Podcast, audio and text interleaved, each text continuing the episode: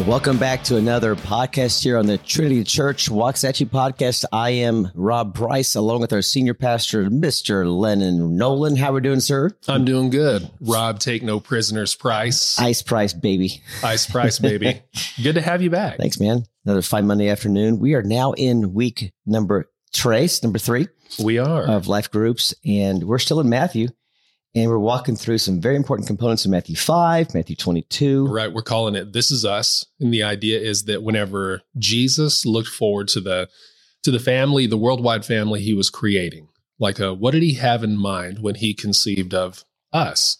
And Yeah. so he walks through the Sermon on the Mount, which is really the most elaborate description Jesus gives of what life in his community should should look like and what his how his kids should act. Yes. And so we've been in the Sermon on the Mount for a couple of weeks now.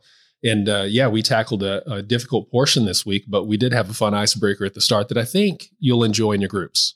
So it is this, folks. If you had the available time and money, what would be your ideal vacay, your vacation? So leaders, if you choose to do that, it could be for some interesting responses going around around around their home, around the living room, around the around the picnic yard outside. So I'll put you in the spot first. What would your ideal vacation be, Mr. Lennon Nolan? Yeah, uh, you know, the answers to this question always reveal things about personalities. Yeah. And uh, the ideal vacation for me, Rob, is I think in a wilderness fortress, maybe up on a mountain, beautiful log cabin, far away from everyone, with a, um, you know, cabinets full of Of coffee, Coffee. a refrigerator full of bacon, a porch overlooking, you know, a distant lake with my uh, German Shepherd Aslan at my feet, Crystal at my side, a hawk trained to hunt wild bacon on my shoulder.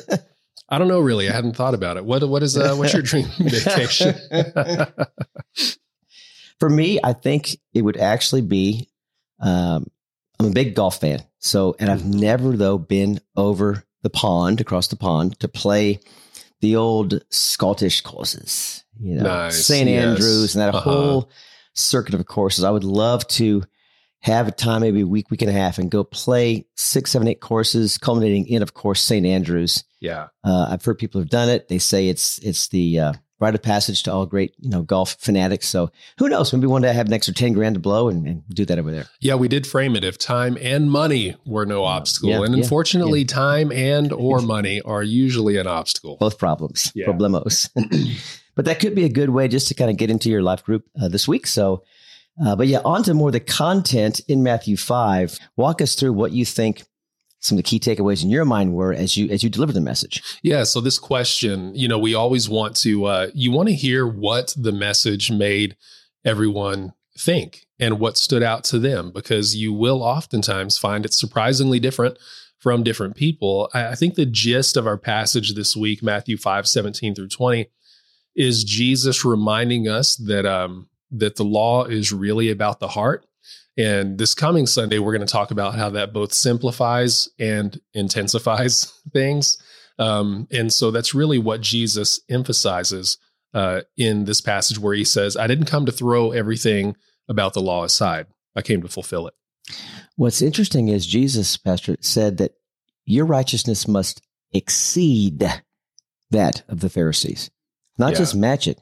It's as if he's saying, You think they're living right. You didn't see nothing yet. We're talking Yeah. about a whole nother level of commitment to something, and that is L O V E. That is, you know, when I teach on covenant, there's a difference between a covenant and a contract Mhm. contract is the giving of products, services, you know, uh, goods, and these can be negotiated, annulled, changed, written in ink and, and, and pen. But a covenant is the giving of oneself. Yeah. You're giving your entire self in covenant love.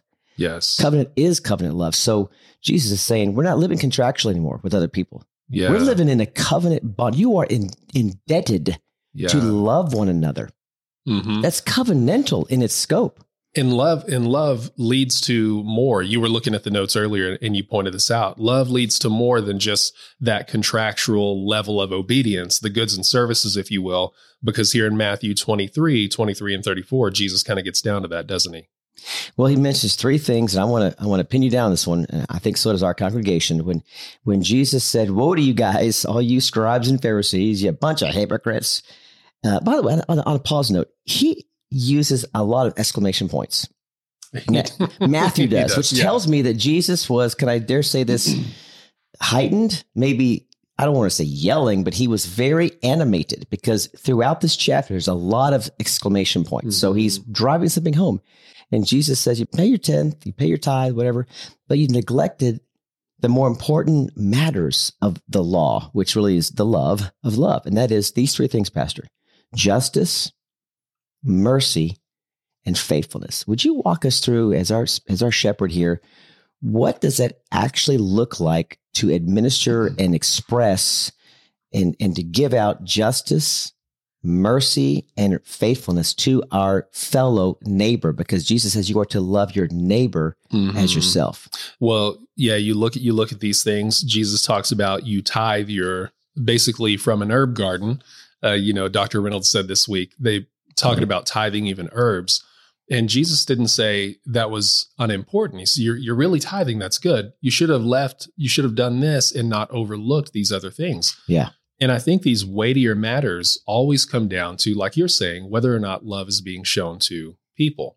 So you see a couple of different times. We talked about one of them in the book of Luke, where it says that Jesus is teaching on the Sabbath, and there are people there. Uh, one we didn't talk about this week with a withered hand and, you know, everyone's observing him. You know, are you going to break the law by what they see as just working on the Sabbath? Yeah. So Jesus looks around at them and, uh, and at their hearts, the fact that they're going to be upset, you know, by him healing a man and restoring his hand. And it says, it turned his it turned his stomach it yeah. broke his heart and i think that's what it is like they're like no work on the sabbath the a mm-hmm. letter of the law mm-hmm. And yet they had no compassion on the fact that Jesus was able to do a miracle for this man, mercy, you know, goodness of God. And uh, and that wasn't good enough for them because they're so, I, I suppose, contractual, contractual without without love. I think that's what it is. And me being a guy who does look at the filter of my life and scripture through covenant, I'm as we're talking about this, it's unfolding to me like these guys were just stuck in a contract. They literally thought that if they checked the boxes, that they would earn righteousness. Yeah. They would be credited into their account, but that's not how it works. It's Abraham in Genesis 15. He believed God and it was accounted unto him or credited unto him as righteousness. Right.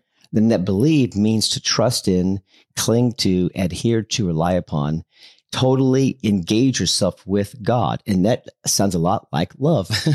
It does. Honor and respect. It? Yes. Yeah. yeah.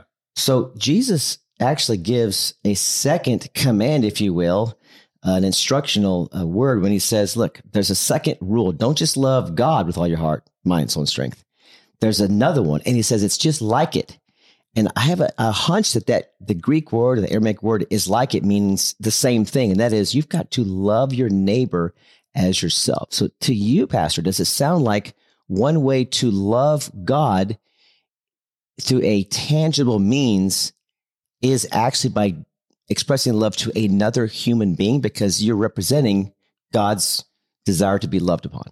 Well, yeah, even the even the portion we just read a minute ago where Jesus says, "I'm not telling you you shouldn't have tithed, but you shouldn't overlook uh, love, justice, mercy. These are only things you can do for people. Yes. These aren't things you do for things." And so the fact that Jesus is asked to name one law, but he names these two, I think does show that we cannot validly love God and overlook people and, and not treat people lovingly. And so I love that it's just another way, yet again, where Jesus ties up knowing the right things and doing the right things with treating fellow image bearers the right way. So, in our life groups this week, guys, it's a chance for you to literally live this out. There's going to be people in your living room or in your space that you get to love. And I think part of that, don't you think, Pastor, is learning to appreciate people's hobbies, their interests, their desires, their viewpoints on things. Um, we have to accept other people where they're at in their faith walk. So this week, how can we actually love our neighbor in our life groups this week? One of the simple ways, you know, we pray for each other every week. And whether you're whether you're a leader or a host for the life group, or you know, this is just your group, this is where you go. Uh, when was the last time you checked on someone and said, "Hey, we prayed for this last week. How's it going?" Right. And maybe you don't wait until uh, the prayer time at the end of things. Maybe you catch someone as they walk in the door and just say, "Hey, I was thinking about you," or "I was, I was praying for you," and you you really embody that. Just again, we keep on saying the same thing that it's not just about absorption of information. Yeah. It's about a transformed life in the way that we interact with others. And so, even keeping that in mind is that, hey, if we were just going to do a Bible study, we could have stayed home. Yeah. But part of this gathering is being um, Jesus's people to one another. I'll remind you what you told us a few weeks ago. And I think this is where we can love each other. When Pastor Lennon told us, he said, listen, I'm not going to wing it, so you don't wing it either. Let's not wing it this week. Whether we're a leader, uh, a host, or an attender, let's all come ready to engage. Let's come with the information in our minds and our hearts. So we don't come with, well, what do you got this week, teach? Let's know where we're going to go and let's not wing it because if you just wing it, you're actually telling people, I don't really respect your time enough to be here. I'm here because I have to, but mm-hmm. I'm not really prepared to be here. And that's a small thing, gang, but it is an act of love. So let's wrap up this podcast with some final thoughts from Pastor Lennon about just how we should go forth and conquer this week. And then you have a couple of announcements as well that we've heard before, but they are bear with repeating again. So how do we want to wrap up this podcast today? Yeah, you know, on the announcement end, just we want to mention it again for a little while. Um, but uh, Dr. Bartell's class on Ecclesiastes at 8:45 a.m. on Sunday mornings, if you want to be a part of that. And uh, time is running out to sign up for the ladies' retreat. And um, yeah, those kind of things, just everyday stuff. Can I throw in something here? Yeah. Though, Rob, um, this last week at the at the end of the service, I, I want to kind of go back to that and say what we said again. Um, this Sunday morning, Rob, we you were you were traveling, visiting family this week. I was. So um, we ended the service, but I gave a salvation invitation this week. Uh, nobody nobody responding for salvation, and um, and that happens sometimes.